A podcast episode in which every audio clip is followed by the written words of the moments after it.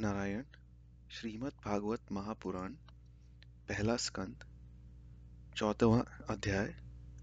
अब शकुन देखकर महाराज युधिष्ठिर का शंका करना और अर्जुन का द्वारका से लौटना।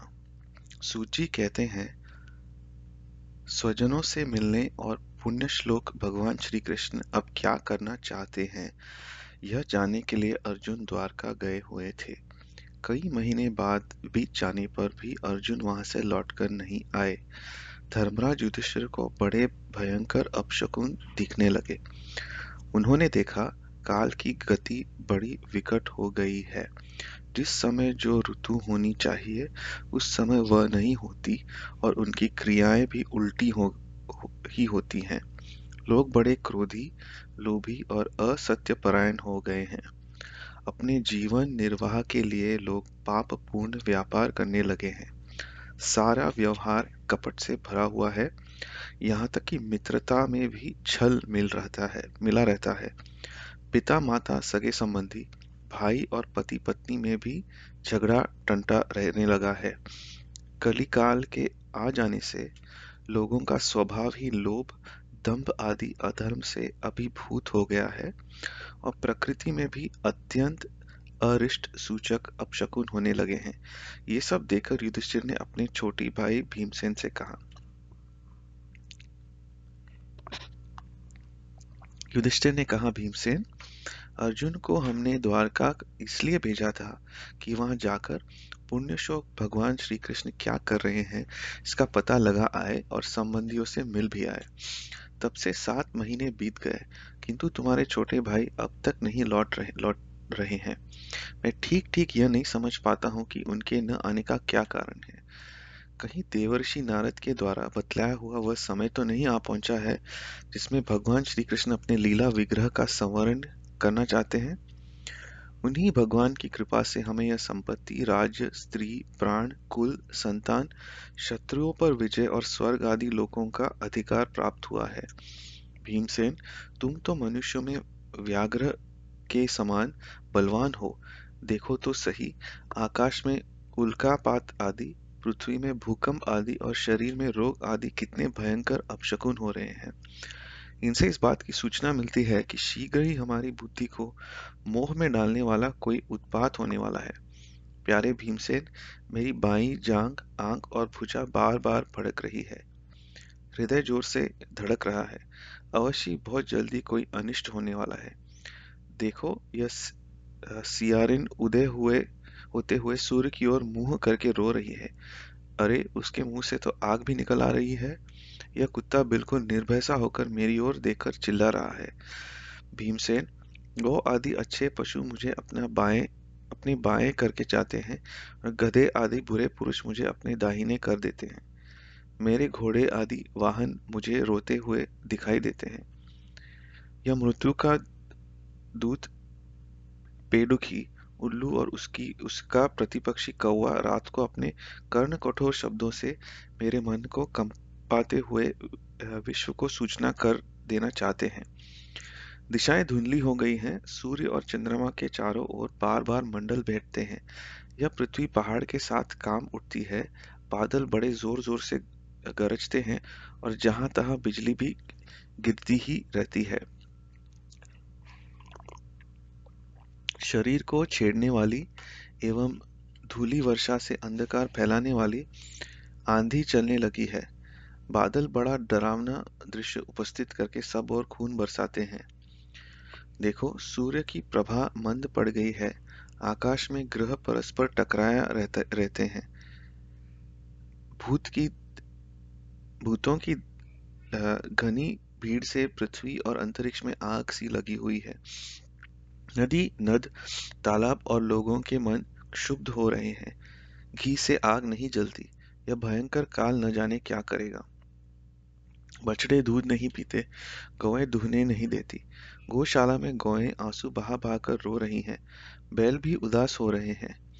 देवताओं की मूर्तियां रो सी रही हैं।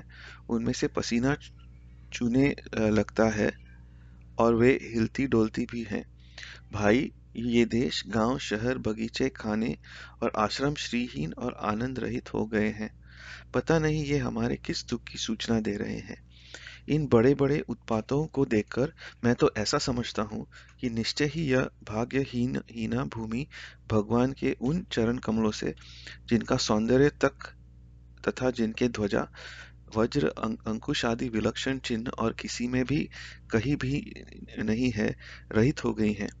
शौनक जी, राजा युधिष्ठिर इन भयंकर उत्पातों को देखकर मन ही मन चिंतित हो रहे हैं कि द्वारका से लौटकर अर्जुन आए। युधिष्ठिर ने देखा अर्जुन इतने आतुर हो रहे हैं जितने पहले कभी नहीं देखे गए थे। मुंह लटका हुआ है, कमल सरी के नेत्रों से आंसू बह रहे हैं और शरीर में बिल्कुल कांति नहीं है। उनसे इस रूप में अपने चरणों में पड़ा देखकर युधिष्ठिर घबरा गए। देवर्षि नारद की बातें याद करके उन्होंने सुहृदों के समान ही अर्जुन को पूछा। युधिष्ठिर ने कहा, भाई, द्वारकापुर में हमारे स्वजन संबंधी बंधु भोज, दशारह, आरह, सातवत, अंधक और वृष्टिवंशी यादव कुशलता से तो हैं। हमारे माननीय नाना शूरसेन जी प्रसन्न हैं। अपने छोटे भाई सहित मामा वसुदेव जी तो कुशल पूर्वक हैं। उनकी पत्नियां हमारी मामी देवकी आदि सातों बहनें अपने पुत्रों और बहुओं के साथ आनंद से तो हैं। जिनका पुत्र कंस बड़ा ही दुष्ट था, वे राजा उग्रसेन अपने छोटे भाई देवक के साथ जीवित तो है ना।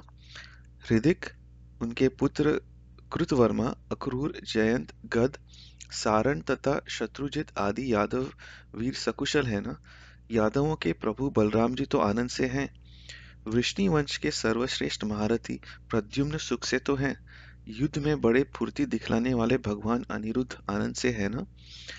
सुषेण, चारु, देशन, जामवती नंदन, साम और अपने पुत्रों के सहित ऋषभ आदि भगवान श्री कृष्ण के अन्य सब पुत्र भी प्रसन्न है ना। भगवान श्री कृष्ण के सेवक श्रुतदेव, उद्धव आदि और दूसरे सुनंद आदि प्रधान यदुवंशी, जो भगवान श्री कृष्ण और बलराम के बाहुबल से सुरक्षित हैं, सबके सब सुकुशल है ना। हमसे अत्यंत प्रेम करने वाले वे लोग कभी हमारा कुशल मंगल भी पूछते हैं। भक्त वत्सल ब्राह्मण भक्त भगवान श्री कृष्ण अपने स्वजनों के साथ द्वारका की सुधर्मा सुमा में सुखपूर्वक विराजते हैं ना। वे आदि पुरुष बलराम जी के साथ संसार के परम मंगल, परम कल्याण और उन्नति के लिए यदुवंश रूप क्षीर सागर में विराजमान हैं। उन्हीं के बाहुबल से सुरक्षित द्वारकापुरी में यदुवंशी लोग सारे संसार के द्वारा सम्मानित होकर बड़े आनंद से विष्णु भगवान के पार्षदों के समान विहार कर रहे हैं। सत्यभामा आदि 16,000 रानियां प्रधान रूप से उनके चरण कमलों की सेवा में ही रत रहकर उनके द्वारा युद्ध में इंद्रादि देवताओं को भी हराकर इंद्राणी के भोग्य योग्य तथा उन्हीं की अभीष्ट पारिजात आदि वस्तुओं का उपभोग करती है। यदुवंशी वीर श्री कृष्ण के बाहुदंड के प्रभाव से सुरक्षित रहकर निर्भय रहते हैं और बलपूर्वक लाई हुई बड़े बड़े देवताओं के बैठने योग्य सुधर्म सभा को अपने चरणों से आक्रांत करते हैं। भाई अर्जुन, यह भी बताओ कि तुम स्वयं तो कुशल से हो ना। मुझे तुम श्रीहीन से दिख रहे हो। वहां बहुत दिनों तक रहे, कहीं तुम्हारे सम्मान में तो किसी प्रकार की कमी नहीं हुई? किसी ने तुम्हारा अपमान तो नहीं कर दिया? कहीं किसी ने दुर्भावपूर्ण अमंगल शब्द आदि के द्वारा तुम्हारा चित्त तो नहीं दुखाया? अथवा किसी आशा से तुम्हारे पास आए हुए याचकों को उनकी मांगी हुई वस्तु अथवा अपनी ओर से कुछ देने की प्रतिज्ञा करके भी तुम नहीं दे सके? तुम सदा शरणागतों की रक्षा करते आए हो। कहीं किसी भी ब्राह्मण बालक, गौ, बूढ़े, रोगी, अबला अथवा अन्य किसी प्राणी का जो तुम्हारी शरण में आया हो, तुमने त्याग तो नहीं कर दिया? कहीं तुमने आगम्य स्त्री से समागम तो नहीं किया? अथवा गमन करने योग्य स्त्री के साथ असत्कार पूर्वक समागम तो नहीं किया? कहीं मार्ग में अपने से छोटे अथवा बराबरी वालों से हार तो नहीं गए? अथवा भोजन करने योग्य बालक और बूढ़ों को छोड़कर तुमने अकेले ही तो भोजन नहीं किया? मेरा विश्वास है कि तुमने ऐसा कोई निंदित काम तो नहीं किया होगा जो तुम्हारे योग्य न हो। वो न हो अपने परम प्रियतम अभिन्न हृदय परम सुहृद भगवान श्री कृष्ण से तुम रहित हो गए हो, इसी से अपने को शून्य मान रहे हो। इसके सिवा दूसरा कोई कारण नहीं हो सकता जिससे तुमको इतनी मानसिक पीड़ा हो रही हो। नारायण।